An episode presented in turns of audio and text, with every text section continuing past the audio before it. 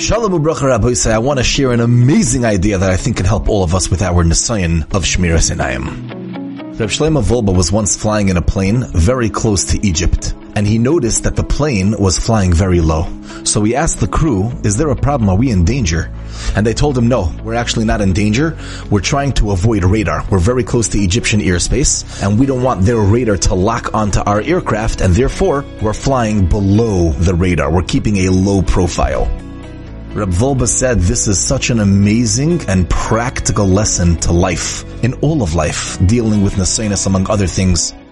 If you keep a low profile, you'll be able to really grow and you'll really be able to overcome obstacles. And the reason is because look at the Yetzer Hara like a radar system. Whenever you decide you want to soar to great heights, you want to be the next Gadol, you want to be the person to stop talking Lashon Hara, you want to be the person, no more Shmiras Einayim, I'm never going to fail again. I am going to be perfect. The Yetzer Hara says, really? Well, guess what? You just came up on my radar and I'm gonna knock you down and he's gonna come from all different angles to make you fall. But if you keep a low profile and the Yetzer Hara never sees you because you're taking very small steps, one day at a time, one battle at a time, one hour at a time, then you never show up on his radar. And then he doesn't come at you with everything he got.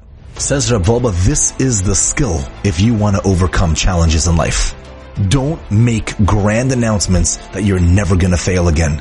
Don't tell the Yetzer yeah, you're in trouble because you have me to fight now. Don't do that. Do very small steps. Today, on the way to the office, I'm gonna overcome.